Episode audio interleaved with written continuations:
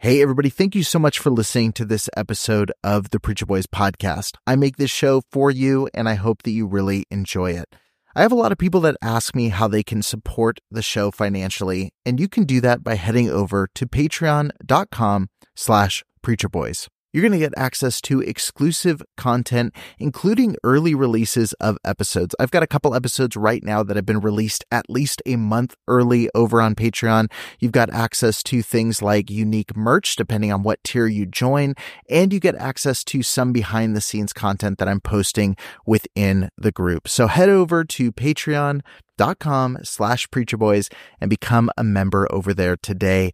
Every single supporter helps make this show a little bit more possible, especially as I continue to add additional episodes and content every single week. Thank you so much for tuning in. Let's get back to the show. Trigger warning. This podcast contains descriptions of various abusive situations. Listener discretion is advised. You are listening to the Preacher Boys Podcast, a podcast shedding light on decades of mental, physical, and sexual abuse within the independent fundamental Baptist movement. The testimonies shared on this podcast are told from the personal experience and perspective of the survivors. Not all legal outcomes are known or final. Any suspect is presumed innocent until proven guilty in the court of law. Now, here is your host, Eric Skwarczynski.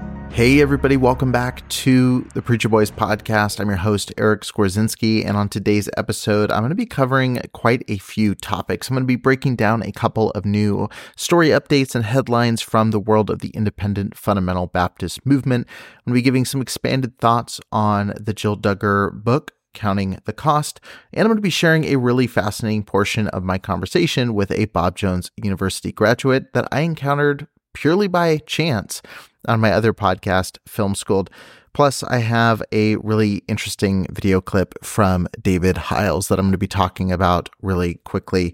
And uh, yeah, I'm really excited about today's episode. And I hope for anybody who's tuning in recently. We brought in a lot of new subscribers uh, in the past month just from a couple different videos, uh, specifically like Jessica Willis Fisher's video and through uh, the coverage of the Duggar story and even uh, some other news coverage that has happened over on social media.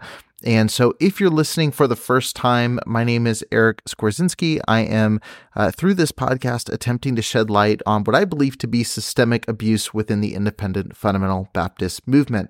But if you're not part of that world, or if you're just someone who's interested in uh, the fundy kind of world, and that's how you found this podcast, there's something for everybody. Whether you're seeking to uh, recover from abuse that's happened within that denomination, whether you're looking and you're within it and you're trying to identify if that's in your church, uh, whether you're someone that's just purely interested in some of these stories that touched uh, the mainstream, like the Willis story and the Duggar story, uh, whoever you are, this podcast has something for you. And even if you're from a different religious denomination or from a high control cultish group, there's going to be a lot of crossover with the guests that I have on, with the personal stories I share, and with the news articles that I cover.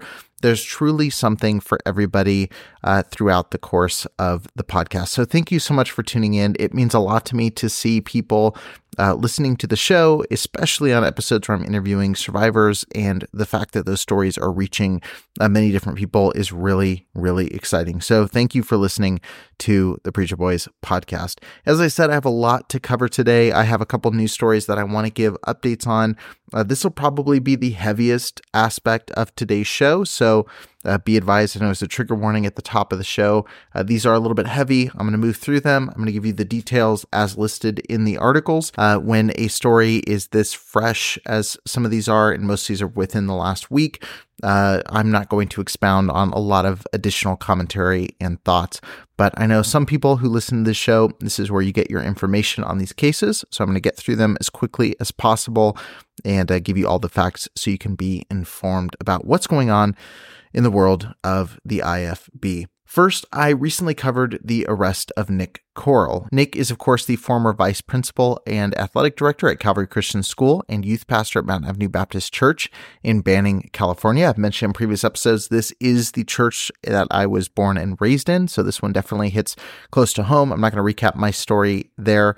Uh, but this is definitely one that I've been following closely. He was arrested and terminated from his position of employment on September 12th, 2023, after allegedly sexually abusing a minor. And as of September 21st, Nick is still behind bars, with his bail lowered from the initial 1 million to 500,000. His next court date is scheduled for September 29th, 2023. I'll keep you posted as there's more developments there. And next, a Mississippi youth pastor was arrested for molestation on September 14th, 2023.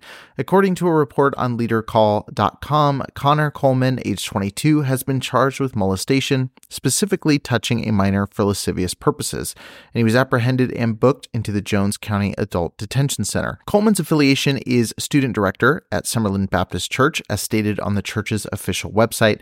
However, the arrest was made due to an incident when Coleman was serving as an intern youth minister at Sandhill Baptist Church located outside Ellisville. The incident involved a then 15 year old girl when Coleman was 19 and occurred within the church premises just prior to a missions trip in Arlington, Texas in 2021. The affidavit filed against Coleman in Jones County Justice Court details the claim that he touched the girl inappropriately in her crotch area and followed this act with a suggestive smile. The charges against Coleman stem from the fact that he was over 18 years of age and held a position of trust and authority at the time of the alleged incident. The investigation was initiated after a counselor met with Sergeant Priscilla Pitts of the Jones County Sheriff's Department, and it progressed with the interviews conducted with the young accuser and the completion of necessary court documentation. Subsequently, there was an arrest warrant, and Coleman turned himself into the Ellisville jail. Coleman had his initial appearance in Jones County Justice Court on Friday, during which Judge Sonny Saul established his bond at $10,000 and mandated that he refrain from any contact with the accuser or her family through any means. The accuser reportedly asserted that there had been no contact since Coleman departed from the church approximately a year ago. In court, Coleman was represented by attorney John Piazza, and in the event of conviction, he could face a sentence of up to 15 years in prison. And finally, an IFB evangelist sits behind bars. So many times, whenever we come to church, we've put on a the Baptist face. We've put on that that that that false pretense, and our happiness and our joy is just another suit in our closet. You just heard the voice of Benjamin Garlick, an evangelist who has filled many pulpits across Texas, Tennessee, Florida, Alabama, and Arkansas as a guest speaker, and he's received financial support from many ministries, including First Baptist Church of Hammond, Indiana. Garlick, who currently resides in Murfreesboro, Tennessee, is facing a series of serious charges relating to the sexual assault of a child. He was apprehended based on a sealed indictment issued by a Rutherford County grand jury. Court records reveal that Garlick has been charged with multiple counts, including five charges of aggravated rape of a child, five charges of aggravated sexual battery of a minor under the age of 13, one charge of soliciting sexual exploitation of a minor under the age of 13, and one charge of continuous sexual abuse of a child. The 32 year old suspect is in custody at the Rutherford County Adult Detention Center in Murfreesboro, with his bail set at 750,000, according to the sheriff's office. Garlick was arrested on September 12, 2023, the same day as his wife, Chantel Garlick. Court records indicate that Chantel Garlick faces one charge of facilitation of aggravated rape of a child and one charge of aggravated child abuse and endangerment of a child aged 8 or younger. Chantel Garlick, who has posted a $75,000 bond, has filed an order of protection against Benjamin Garlick on August 14, 2023, in the Rutherford County Chancery Court. MPD Public Information Officer Larry Flowers informed WGNS News that the detective overseeing the investigation has confirmed that the Garlick case is still active and ongoing. The alleged crimes committed by Mr. Garlick date back to February 2021, but the investigation continues.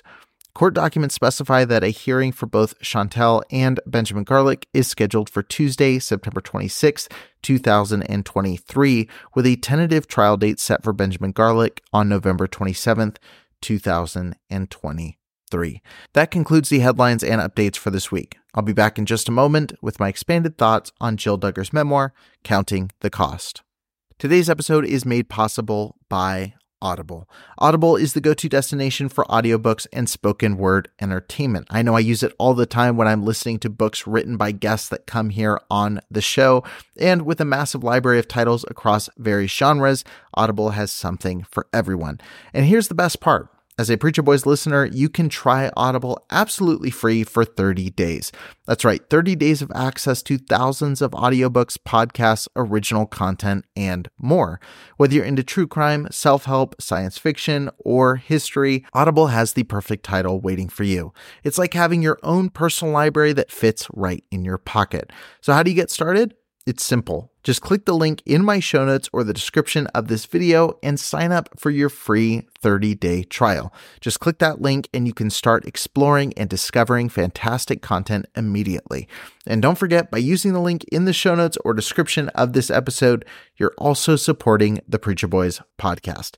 Happy listening. Let's get back to the show. Last week, I talked about Jill Duggar's book, Counting the Cost, which is a powerful memoir that Jill wrote about her time growing up within the Duggar family, uh, her interactions with TLC, the Josh Duggar story. I mean, she really covers all of the stories that we've seen glimpses of. He's, she's given us an unprecedented look at her personal experience within that world. And we get a lot of looks at IBLP and the religious side as well. And there's one piece I touched on in the review that I think kind of became an aside to the interview or, or to the review that I wanted to talk about a little bit more in depth right now. It's something that just I keep thinking about. And that is the fact that the Duggar lifestyle was so unattainable when you see a family that has 19 kids, your immediate instinct is to go, how do you pay for that? Like grocery trips for one kid or two kids is extremely expensive. How do you have 19 kids and they have houses and cars and,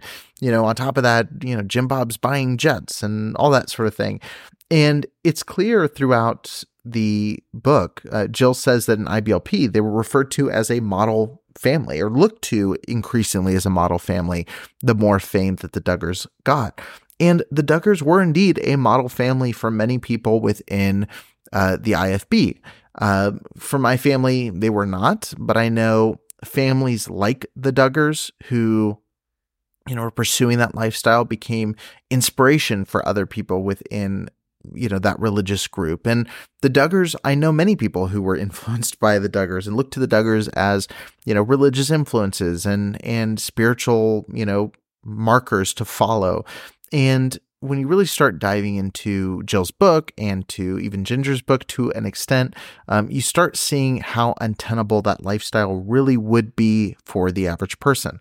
Most people do not have the money to live the kind of life the Duggars did. Yet they're being taught from organizations like IBLP and through the Duggar books and through uh, similar materials that are very uh, popular within evangelical and IFB world that you're to be fruitful and multiply and have a quiverful of children and that God will provide. And, uh, you know, I know there's a variety of different religious beliefs. So people that listen to the show, but I think we can all agree there is uh, having faith, and then there's also uh, being practical and being uh, a good steward, if we want to use a biblical word. And uh, the truth is, while many parents and and young people that were raised watching the Duggars were told squeeze out as many kids as you can possibly without dying and even if you come close to dying continue to squeeze out those kids you are a baby factory um, you know, and God will provide, it put a lot of financial strain on people. And it concerns me when I see kids growing up in families that can barely afford to take care of them. Is money everything? No. But when kids are struggling to have shoes or have decent education or eat nutritious meals or fill in the blank due to the decision of parents that was kind of coerced and a decision that was kind of pressed upon them, um, I think that's a really unfortunate thing. Now, for those of you that are going, what are you talking about? Uh, I mentioned in the last episode of the show this story that Jill recounts in her book where they go to Aldi. It's it stuck with me probably the most of anything in the book, ironically. Um, maybe just because it really hit home for me as someone that grew up with parents in ministry and financially we never had much money. Um, and yet I saw, you know, friends in similar positions who've you know, the parents just kept driving and doing things that were harming their family in the name of religion and ministry. And uh, anyway, in the book, Jill talks about them going to Aldi as a family and they're going with a documentary crew from Discovery Health. And she says, essentially, I'm paraphrasing, that uh, we discovered that the crew was going to be paying for it. And she said all of us kids were super excited. And finally, we got to have uh, things besides like bean sandwiches and like basically like uh, tater tot casserole, like these very cheap meals that they were used to eating because that's the way that the Duggar parents at that time could afford to feed their, I think, 17 kids at the time. And you see in the book this switch where it's like, as Jim Bob starts negotiating these documentaries, you've got things like their grocery bills being taken care of and uh, their home being paid for, the construction of the big house, as she calls it in the book. Um, all of these different things become uh, financed through essentially TLC.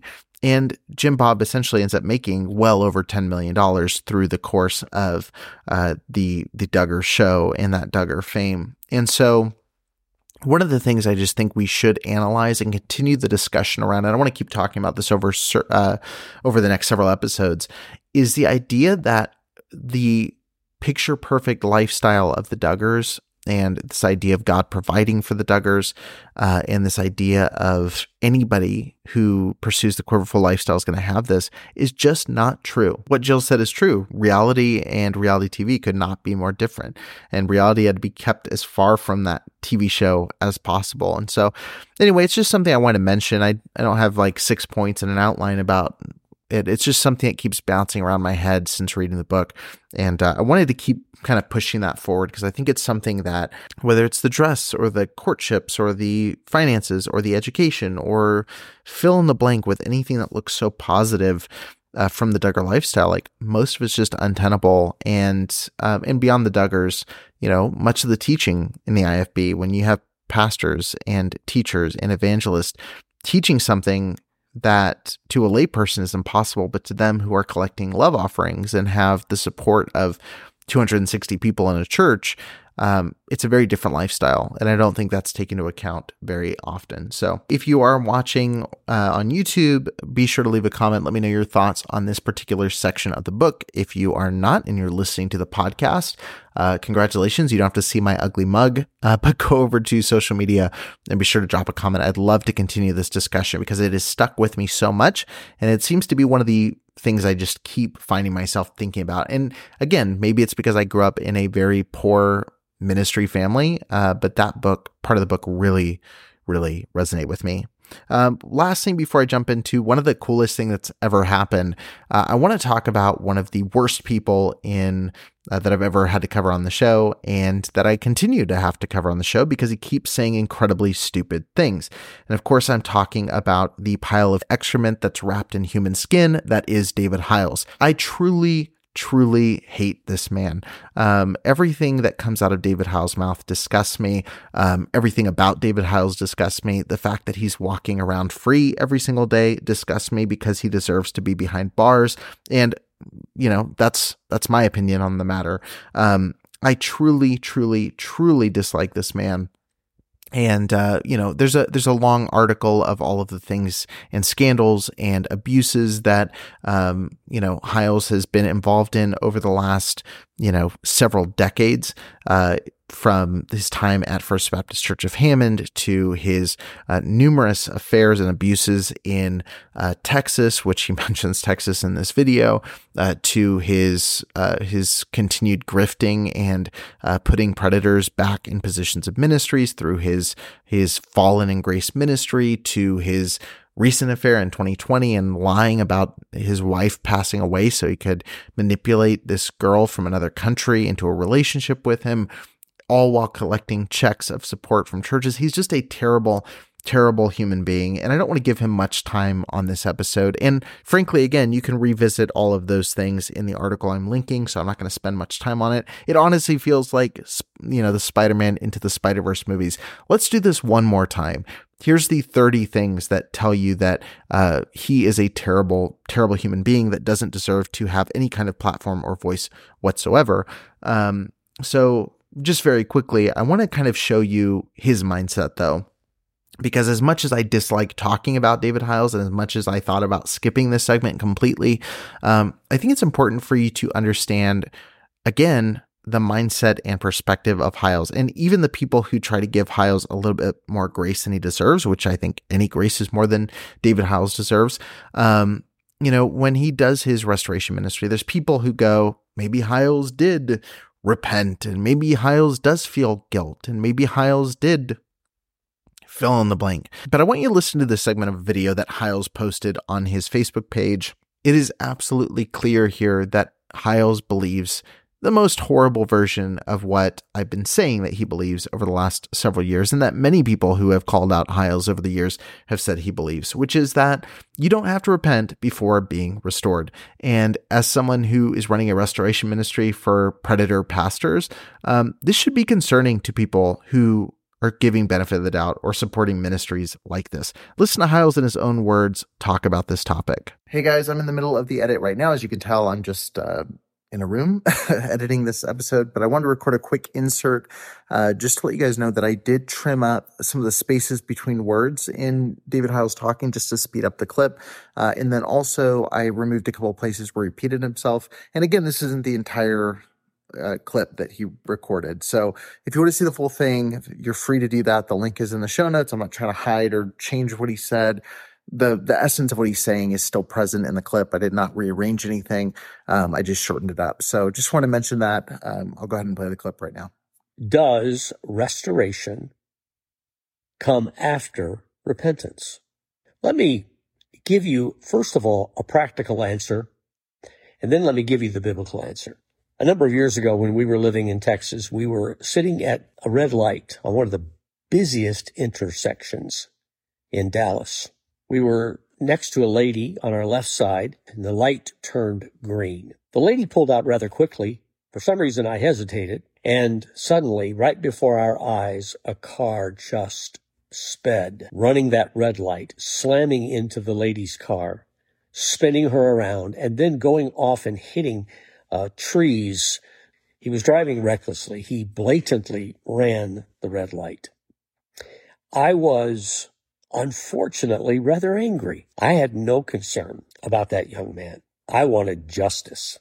I wanted that young man to, to be dealt with. The police and paramedics and so forth, they got there rather quickly. I was surprised. And when they arrived, I immediately began to try and tell them how this young man had recklessly run through that red light. They wouldn't have anything on it. They ignored me. What they did was they made sure that the young man was okay. They said, we'll worry about everything else later. Right now, we need to care about him and his welfare. They didn't walk up to that young man in the car and say, young man, if you repent from running that red light and driving recklessly, we'll deal with you. We'll take care of you. Otherwise, you're just going to have to sit there in that car. First thing they did was take care of him. Because after taking care of him, they could deal with the failure in his life. Galatians 6 1 says, If a man be overtaken in a fault and repent, ye which are, oh, I'm sorry. Did I add a line there? Um, it says this, if a man be overtaken in a fault and admit to his sin to every, oh, I'm sorry. Uh, that doesn't say that either, does it? Uh, if a man be overtaken in a fault and ask forgiveness, oh, it doesn't say that either. What does it say? If a man be overtaken in a fault, ye which are spiritual, restore such an one in the spirit of meekness. Now, that's an interesting biblical explanation to the question, what comes first? Repentance or restoration? And the answer is restoration comes first. One, this is not applicable at all to the things that Hyles is doing. This is not applicable to rape and molestation and all the different abuses that Hyles has been both himself involved with or has helped uh, build relationships with people who have been involved in these things. Um, this is just a completely different situation. But let's go ahead and use his example. This kid rams his car into something, almost kills several people. Um, you know what they didn't do? Yes, they gave him medical attention. You know what they didn't do? They didn't say, hey, why don't you drive this city bus now? Hey, why don't you drive this taxi now? Hey, why don't you drive for Uber now? Like, we'd love to have you drive for us. That's the big difference here, right? Like, yes, can someone who is an abuser get therapy? Sure. can someone who's an abuser get, you know, put in kind of an isolation from the the victim and go through their own process and work with physicians and mental health people and all that. Yes, they can do that. What they should not be given and what Hyles and Elk have given opportunity to and has given to himself opportunity to do is they should not be in positions where they can hurt again. They should not be given a platform. They should not be given a ministry leadership role. They should not be given all of these different things. And I think in these examples, one, abuse is never an accident, um, ever, ever, ever. Um, but two, when someone does commit abuse or someone crashes the car, essentially, you don't give them the keys to another car. You don't give them a, um, you know, especially if they don't think they did anything wrong, if they think that they're all good to go. And likewise, if a pastor is abusing people in his church, you don't give them another pulpit. If a treasurer is stealing money, you don't give them another treasurer position. This is just absolute common sense. And again, it's amazing that not only does Hyles want to put people who say, I'm sorry, back in the pulpit, he wants to take people who don't even think they did anything wrong and work on quote unquote restoring them. And eventually, hopefully, they'll get spiritual enough to actually decide to repent, which Again, is just a disgusting POV, and Hyles is just a gross dude, and I'm always happy to point to additional evidence of that fact. Hyles is a terrible, terrible person. Uh, he should not be supported by anybody. And the fact that churches are still sending checks to this guy is, uh, I mean, all of those churches, in my opinion, have lost their right to be open they should close the doors and just call it a day. But anyway, that's your uh, fun update about David Hyles. I'm not going to give him any more airtime on today's episode. I want to dive into something instead on a extremely positive note that I think is really, really cool.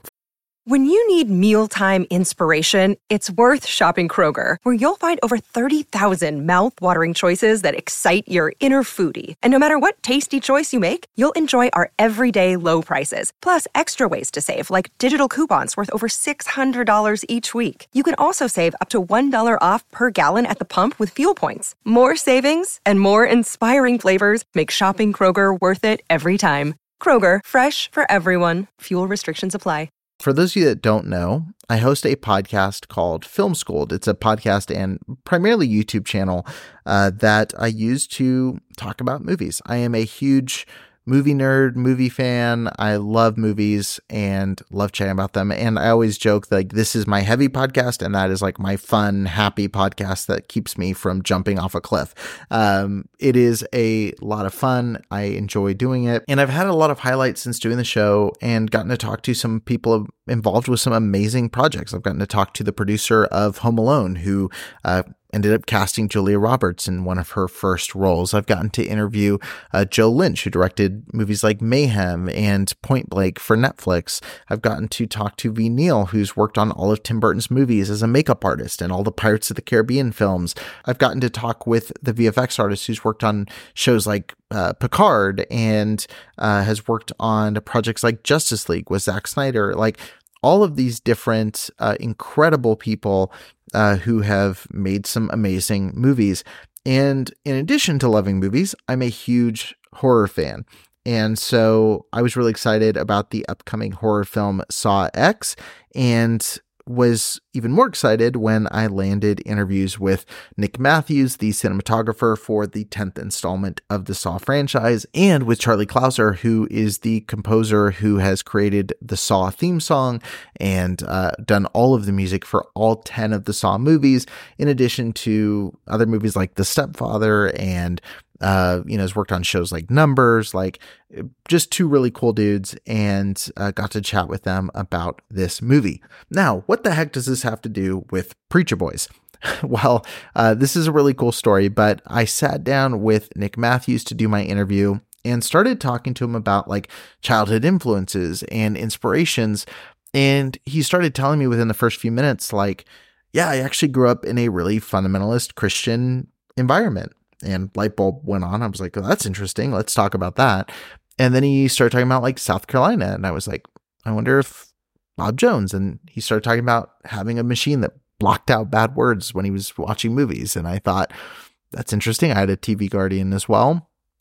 And anyway, come to find out, uh, oh, and then we related too. He started talking about filmmaking and you know, getting inspired and running around with the camera. That's stuff that I used to do. And um, it is, it was really cool. And then all of a sudden, I realized, oh, he grew up around Bob Jones and went to college there and started working there. And come to find out, his parents were on staff at Bob Jones University. Uh, he grew up around that world. He ended up uh, working there for a while. Worked at Answers in Gen or at the Creation Museum with Ken Ham uh, for several years, and worked on several of the videos and DVDs that they put out. Um, and worked alongside ministries for a long time. Very similar path in a lot of ways to what I was doing. Like growing up loving movies, super sheltered environment, wanting to work in media, um, going and pursuing that. I went the path of working and shooting promotional videos for many different churches. Uh, he worked with specific ministries for a long period of time. It was just really cool and we had a lot to connect on. So we spent 30 minutes or so of the episode really diving into kind of his story and his path through that. Um, and it was just really, really interesting. So I wanted to share that with you. Um, I know not everybody who listens to this episode is going to be interested in the Saw movies. Um, I know that it is a uh, it's a particularly heavy set of films, and the horror genre is not for everybody, and that's completely fine. But I wanted to share this like first 20, 30 minutes of the episode uh, just to let you guys kind of hear us figure out, uh, you know, how similar our backgrounds really are because it's kind of cool. And for those of you that do love these types of movies, uh, definitely encourage you to check the link in the show notes of this episode or um, just go to the Film School'd YouTube channel or podcast and listen to my full conversation with Nick because uh, the interview about Saw specifically is really fascinating and the way that he went about lighting and shooting that. Um, and it gives you some teasers of what to expect in the new movie while also staying spoiler free. But anyway, I want to end the episode with just this snippet of our conversation. And again, be sure to listen to his full episode over on the Film School'd podcast. One last nugget before I share this, because this is the part I forget to share, but it's really funny. At the end of the episode, we hit the stop button on the recording, and I told Nick, I was like, man, small world. This is super weird. He's like, have you heard of a podcast called Preacher Boys? And I had like the Obi Wan Kenobi moment of like, of course I know him. He's me. And he hadn't put two and two together because he'd only listened. He didn't put my face and voice together with that show. And so it was super weird. I thought he was pulling my leg at first. Um, but he's like, Yeah, I've been listening to a lot of the Preacher Boys podcast, and this is so weird. And we ended up, you know, kind of getting connected in a in a much deeper way than expected when I initially sat down to do the interview. So anyway, without further ado, here's a snippet of my conversation with Nick Matthews. I really hope you enjoy it and thank you so much again for listening to today's episode. Let's go ahead and give you a sneak peek of my conversation with Nick. I always like to say filmmakers make films, films make filmmakers. What are the films that made Nick Matthews? I grew up in like a very conservative, fundamentalist Christian kind of home in South Carolina, Kentucky. And, um, you know, I wasn't allowed to go to the movie theaters. Uh, and I, but media and literature and storytelling was still very much valued in my home. Mm-hmm. Um, and so there was this weird dichotomy of, you know, you can't go to the theaters, and and for a while movies were censored pretty heavily. Um, we even had a, this device that would like censor when a bad word was said. the TV would, Guardian. Yes, we had a TV Guardian. Yeah. yeah. Um, and so, but as I got older, I I loved literature, and my dad actually has a master's in English mm. literature, so we had books everywhere. So I was reading Kafka and Hemingway as early as like sixth and seventh grade, and I was fascinated by this sort of like um, these sort of stories, this sort of like yeah. dark and real, but also like a, you know, a little magical realism and uh, this sort of like grotesqueness of some of those those stories. And I got interested in Southern Gothic and some of yeah. that sort of material. And then I started. We always watched. My dad showed me like Lawrence of Arabia when I was in 3rd mm. grade, and I remember being really struck by that. And he showed all of us like 2001: Space Odyssey when we were kids, and he's like, "You have to see this movie." and so there was a real love of cinema in my f- family and yeah my dad actually showed us for like halloween's i remember as like a tiny kid he took all me and my siblings and ju- and was like all right guys we're going to watch the original frankenstein the original dracula mm. and then we're going to finish it off with abbott and costello's like Frankenstein and Dracula. By the time we got to Abbott and Costello, we were all so freaked out Yeah. that like the, the comedic elements of that didn't end up working. And I think I I think I slept in a big puddle with all my uh, four other siblings that night. Um, Mm. so I had a love of cinema, but when I what actually got me interested in film uh, in in my life was I'd had a big move um, away from all my friends and everything I'd ever really known when I was in Mhm. about seventh or eighth grade, and I started watching. You know, Lord of the Rings came out around that time. Mhm. Gladiator, some of that that dates you know exactly where I am in my life. Um, but I had a real connection with Lord of the Rings and the Yeah. literature of it. And then when I started seeing the movie and all the making ofs, I, that really caught my interest and Mm. attention. And at the same time, I'd had like a friend come over to my house at some point and be like, "Oh, your parents have a video camera. Like, do you want to just make like a movie with it?" And so we went out and we like my brother had a bow and arrow, and we like went and we shot this scene of someone shooting an arrow, and then like ah, you know, we like whip pan in, and we're Yeah. doing like all in camera editing. It's like mini DVD tapes, Right. and we're backing them up and just like go one frame earlier and then like get this sort of thing. So that I was doing that, and then the movie that actually made me say I want to make movies, weirdly enough, was The Elephant Man, Hmm. uh, David Lynch's Yeah. film. It's black and white. It's really literary. It's very like you know, there's a lot of metaphor in it. There's a lot of um it's a really beautiful story about humanity and what makes us human and you know like it i think this sort of film about like someone that's perceived by society as a monster but is this really intelligent and kind soul like that Yeah. something about that movie really captivated me and i would say that you know all through high school at that point like this was dvd netflix right? This is you have Yeah. a subscription you're getting stuff mailed in. From that point on i really did start watching everything from battleship potemkin to you know um solaris to uh the shining to you know and i i really invested in wanting to watch movies more and more and more.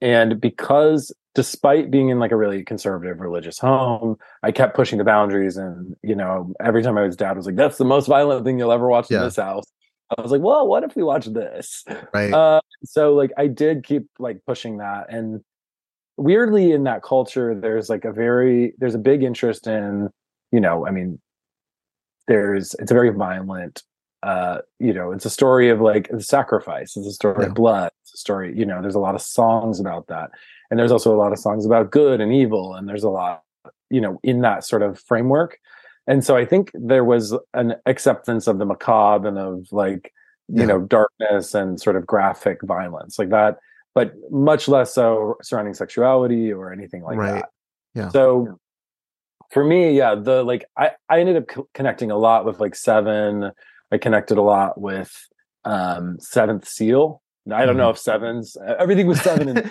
i don't know Very superstitious, you know. yeah, Yeah. yeah. Bergman was a big influence in, in Yeah. high school.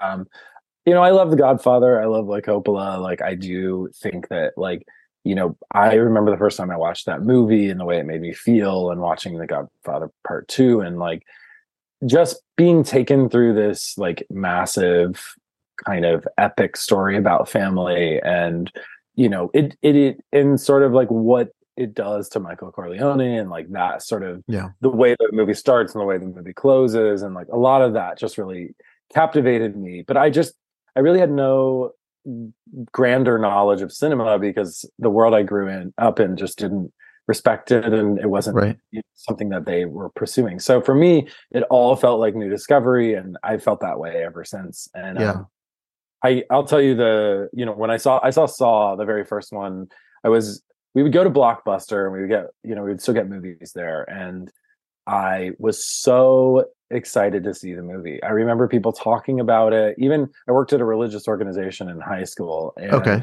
I, I like volunteered and did like um I was uh, post PA, so I was doing like you know data like tape logging and Right. Organization, and it was like my first job, quote unquote, in the industry, and um I remember people at work talking about it because they were all media savvy and Yeah. there were you know, these were even in the religious world, like these were people who were very interested in what was coming out, what was being made. And so I was so excited about it. I wanted to see it. And I kept pressuring my parents to let, like to be able to watch it. Um, and eventually they caved and they're like, just don't talk to anyone at your church about this. right. Like, hey, well, so my younger brother and I watched it, and as soon as we finished, we dashed upstairs and we're like, "That movie was crazy," and we started talking about it. And then we turned around, and there was a like two families from our church just like standing there, and we're like, "Oh, so funny." That is what it is. Yeah, we, we have so many touch points that I did not know before starting this interview. So I grew up in fundamental Baptist, super conservative circles, um, and uh, actually host another podcast all about that world. Um, but grew up the same way. My mom was a literature teacher, so we were able to read and watch things that a lot of my friends weren't allowed to. Um, you know, and same thing, push the boundaries. I want to watch this. Like, um, I, you know, eh, my mom was very open, but it was like, it was like classic movies, right? So like, we had a strict rule, like no R-rated movies. That was like the yeah. the unbreakable rule. And then when I was probably 12 or so, we watched Psycho and yeah. the movie ended and we were like wow they didn't show anything my mom was so fascinated with like you feel like you saw something you didn't but like why can't they make you know why can't they make movies like that now they have to show everything and we're watching and the credits roll and at the very end of the credits it says this film has been rated r by the motion picture association of america and we all looked around at each other like that was my first R-rated movie. it's like such a oh my god, yeah, shock for. But that, but that was kind of when there was this pivot of like, okay, well, not everything R is bad, and I started to push into George Romero's movies. Started to push into, you know, by the end of high school, it was like I'm watching all these Evil Dead, you know, Sam Raimi movies, and um, yeah, and it's funny um, because when I turned, which tells you my age, when I turned um, 18, the new Evil Dead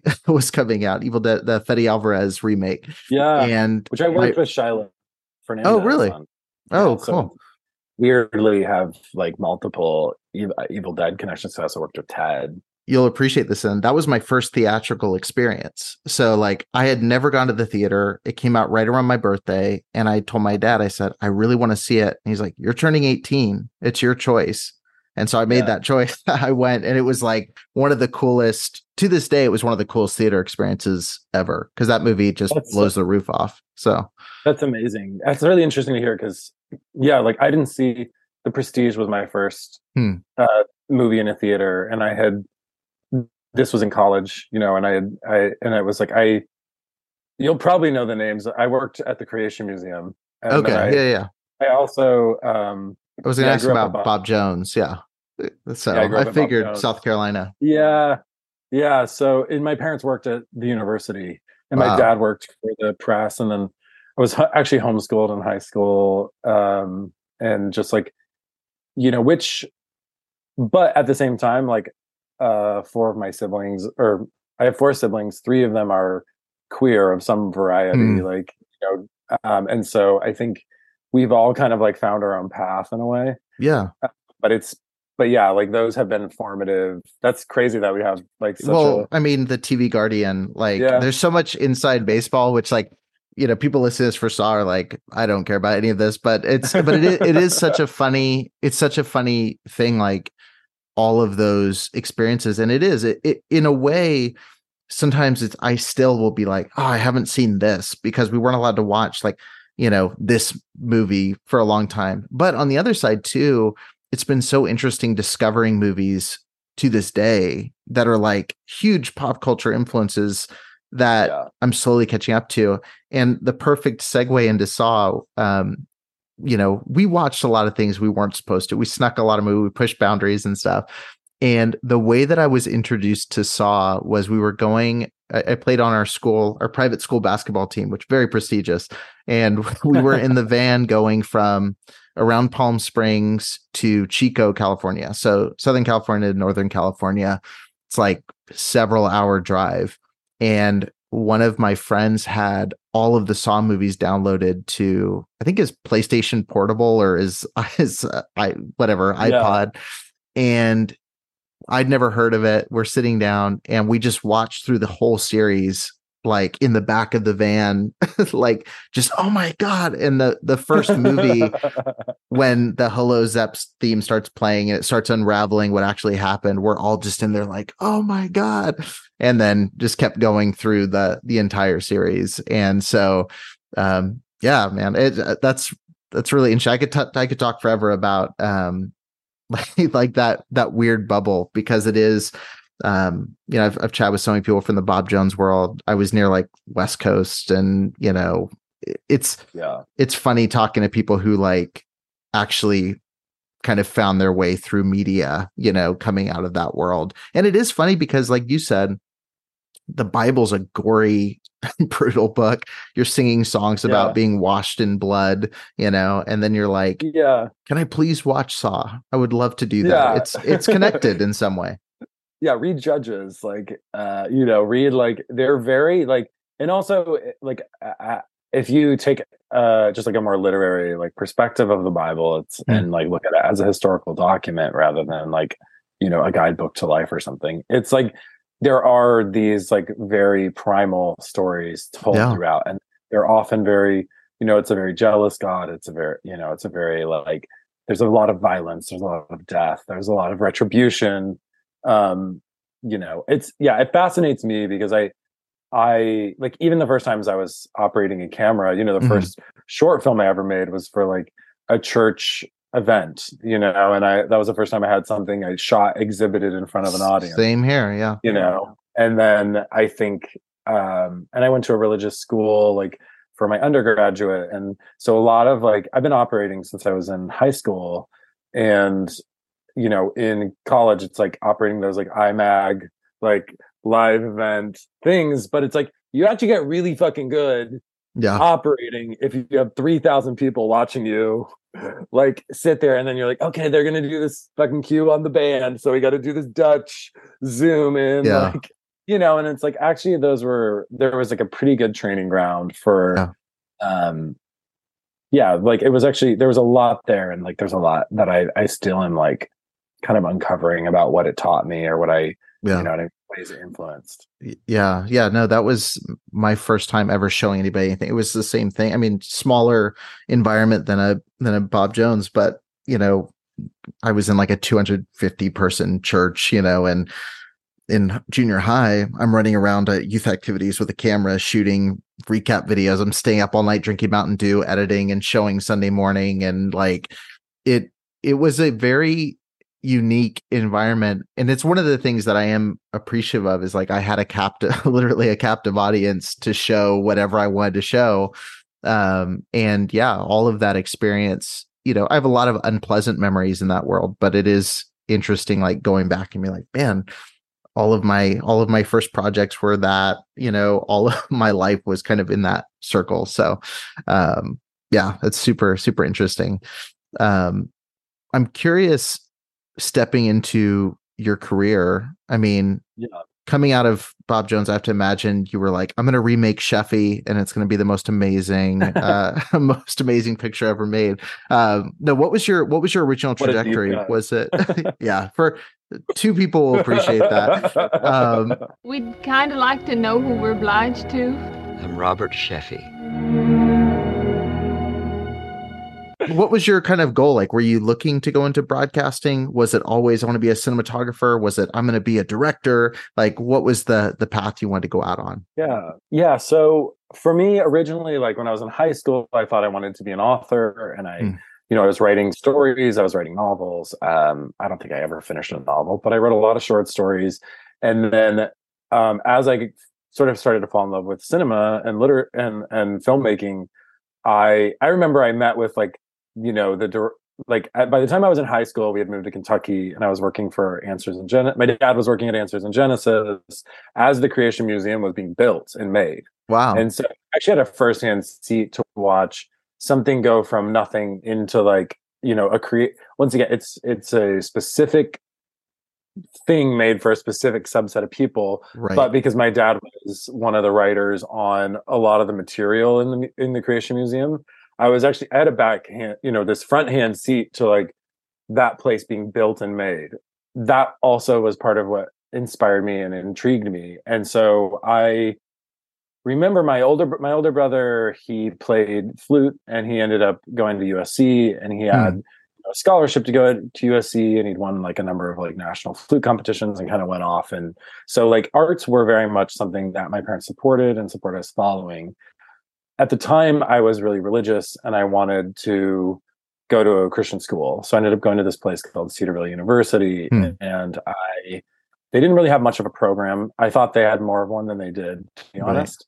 Um, but I knew at that point that I like I had read like books on film directing. I had read some of the like textbooks that were available, but I didn't really have like a huge sense of what it was. And a lot of the way things get made at this like smaller university level, it's like you making your own thing, editing it, shooting it. There's yeah. no real sense of like what a crew does or the size of a crew or what it takes. So it it was very like self-directed, I would mm-hmm. say, in a lot of ways. And then at the end of that process, I went to this um, place in California called the Los Angeles Film Study Center for a semester. And I met, you know, there were maybe 50 students, and we all got to, we were all tasked with writing a short and they chose four of the shorts to create into like final projects and then everybody that wanted to direct could put their reel together right. and show the professors and so i put my reel together and i ended up writing one of the shorts that was made and then directing one mm. they wouldn't let you direct around because they're like no we want gotcha. you to learn to think in a different sort of capacity hmm. and it was during that semester i was working as a pa on um, this movie called Pete Smalls is Dead that had Lena Headey, had mm. Mark Boone Jr. and Peter Dinklage, and you know this was before Game of Thrones. Yeah. Um, and so it was a really interesting and exciting project for me, and also we did a lot of set dressing with pornography. The there was you know a lot of scandalous things happening because a lot of people were NYU grad students and they were living a very free lifestyle. Right. I remember the PAs and I like stumbled across like we were we were driving everyone to location and stuff and someone left a camera in the back of one of our cars and he was like do you know whose this is? And i'm like no. And it's like just turn it on and see whose photos it's of and then you can figure out who to give it to. He turned it on and then it's just a bunch of people having sex. Like it was a very like it's one of these people. Yeah right. Yeah like i don't know.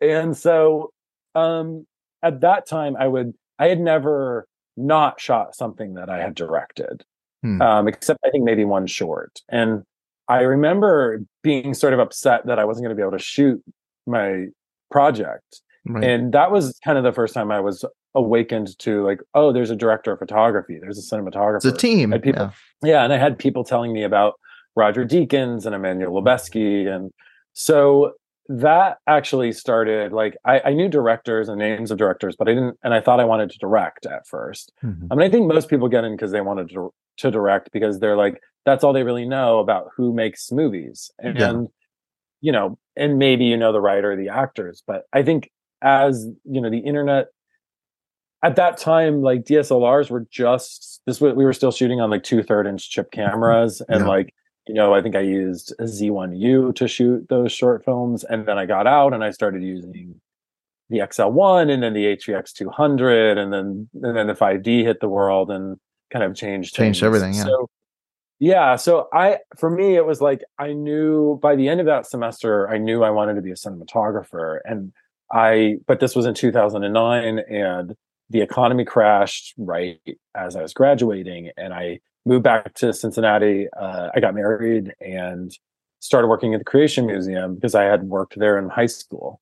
Yeah. And in the, it, I was there for four years. And while I was there, in the process of sort of the dogma of the place, the sort of rhetoric of the place, um, the experience, you know, I'd already had a lot of challenging experiences in Christianity and, right. and especially Christian fundamentalism.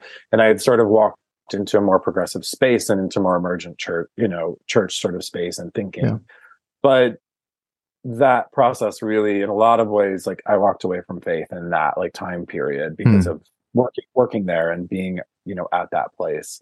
And so um while I was there, I was also starting to make, you know, I was doing stuff for the museum, shooting and editing and also a lot of AV, a lot of sound, like setting up sound and projection. Yeah. I just needed a job. Like I didn't, you know, and at the time I was like, well, I don't know how I end up if I'll ever have a chance to do this or if yeah. I'll ever end up being do this, right? And so I and I was pretty depressed about it too because I I had been like I went to school to go make movies and now I'm like you know doing this and it's not really paying me that well and I'm not making the kinds of movies because for me even when I was very much in a religious space I wanted to make movies that were about the human experience Right. movies that explored like our you know our mortality movies that explored what it is to be human what it is to brood and to think and to wonder and to ponder Mhm. the possibility of the world movies that make you question your point of view and your perspective it's why i've always loved foreign cinema it's Mhm. it asks you to question your own sense of what is community what is you know what is good? What is what is the good life? What does it mean to feel what is family? You know what i mean? And it's like all these bigger questions about life that stories you know the stories we tell sort of ask and and ponder about right? And so i always wanted to make movies like seven and shawshank redemption and even in that time frame because i was like these are movies about you know i was making mur- like my first short film at you know christian college was somebody walking into a, a room and it was a full of dead bodies and it's like there's blood everywhere and i mean i remember i made my actor i didn't understand continuity fully i didn't understand that we could redress the scene so it's like you're dead you're staying here until we're done shooting the For, forever. Yeah. like you can't get up because then the continuity will be fucked you know it's like you'll get Yeah. blood every it's like of course you have to let this person they can't lay on the ground for 17 hours straight but like i just you know i was like you make a movie and you do it in a day and like Yeah. um, and I would so I ended up what I would do is I would shoot every time we had a project for the Creation Museum. I would shoot uh, that, that project, and we got to do some cool stuff. We got to do some pretty big set builds and stuff that you know it's like no, they had a bit of budget. Yeah. yeah. And then in the process, we would rent like you know, Red Epic, and we would rent like a three ton truck and we would rent like a Fisher Dolly and to do the job for them. And then one of the guys I worked with there, he and I would go and we would make, you know, we would make a short or we would make a, a commercial or we would try to make a music video. So we really worked a lot together and both of us wanted to make films. We were watching stuff like Snowtown Murders and Mhm. you know, the first time I watched Evil Dead was a day we got snowed in at the Creation Museum. You know what so I mean? funny. And it's like, Yeah. yeah. So I, and then I hit a point where I was like, if I don't, I was about 24, 25. This was 10 years ago. Mhm. Um, and I hit a point where I was like, if I don't try to go to LA or New York and make movies, really what happened was I had that moment of like, I don't want to do this the rest of my life. And I'm Right. nervous about staying here and I, I'm ready to move on and I'm ready to do something else. Yeah. And so I talked to a number of cinematographers. I talked to somebody who was local in Cincinnati, this guy named Jeff Barklage, who was really kind and showed me like his gear. And, you know, he had worked on some stuff, but um, nothing huge, but he'd made a living as a cinematographer and he'd worked, you know, he worked on Shawshank Redemption as a grip on, and saw Roger Deakins and had done, Yeah. you know, so there was story there, right? And he was really kind and supportive. And then I had made some friends when I was in LA because I worked on some USC grad student shorts as, you know, and met some people through that. And so my friend, uh, now really good friend, Sean Conity, who's a commercial DP, I had talked to him and I'm like, where do I go? And I reached out to a few other people in New York and LA, and they were basically all like, look, if you want to make movies, you got to be in New York or LA Mhm. because people get hired from there and flown to other places. They don't Yeah. hire the local DPs. It's just what it is. And so, you know, I looked at production companies all throughout Cincinnati, like from Cleveland down to Nashville, and I just didn't see anyone doing the kinds of movies Sure. and things I wanted to do. So I packed up, you know, I quit my job, talked to my wife first. We talked about it for a while, packed up, and um, we moved to Los Angeles. And then I had a reel at the time, and that was about it. And I didn't tell I didn't tell anybody for probably five years that I'd worked at the Creation Museum because I was so nervous people would be like, "You're that religious guy." Your reels just Ken Um, Ham like talking in front of you know forests. Yeah. it's like not the best reel, you know. Yeah, exactly. Which like, look, I've done. You know, I edited. I was one of the editors on like their like Ken's like main series, like the Foundations project or whatever it's called. Yeah. You know, like I just yeah, I have a, in, a more intimate knowledge of that world than like I think will ever be useful. But Right. Right. Unless I end up trying to tell a story about it at some point, but I'm not there yet. All right, guys, thank you so much for listening to that snippet of my conversation with Nick Matthews. Be sure to head over to the Film School'd podcast to hear the full conversation. I think you're really going to enjoy it. And uh, thank you so much for listening to today's episode of the Preacher Boys podcast. I really appreciate your support of the show, and I hope you're enjoying these kind of compilation episodes covering a variety of topics. If you have any feedback, be sure to leave a comment in the comments of the YouTube video or on social media. I'd love to hear from you and continue to make the show better and better for you guys. Thank you so much for listening. I will see you next Sunday on the next episode of the Preacher Boys podcast. Talk to you soon. Thank you for listening to the Preacher Boys podcast. If you appreciated the content on the show, please leave a review on iTunes and don't forget to connect with us on Facebook, Instagram, or Twitter with the handle at Preacher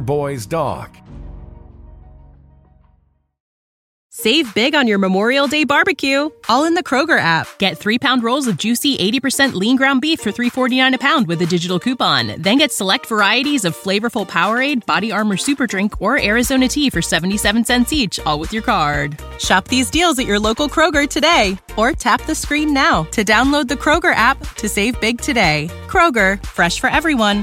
Prices and product availability subject to change. Restrictions apply. See site for details.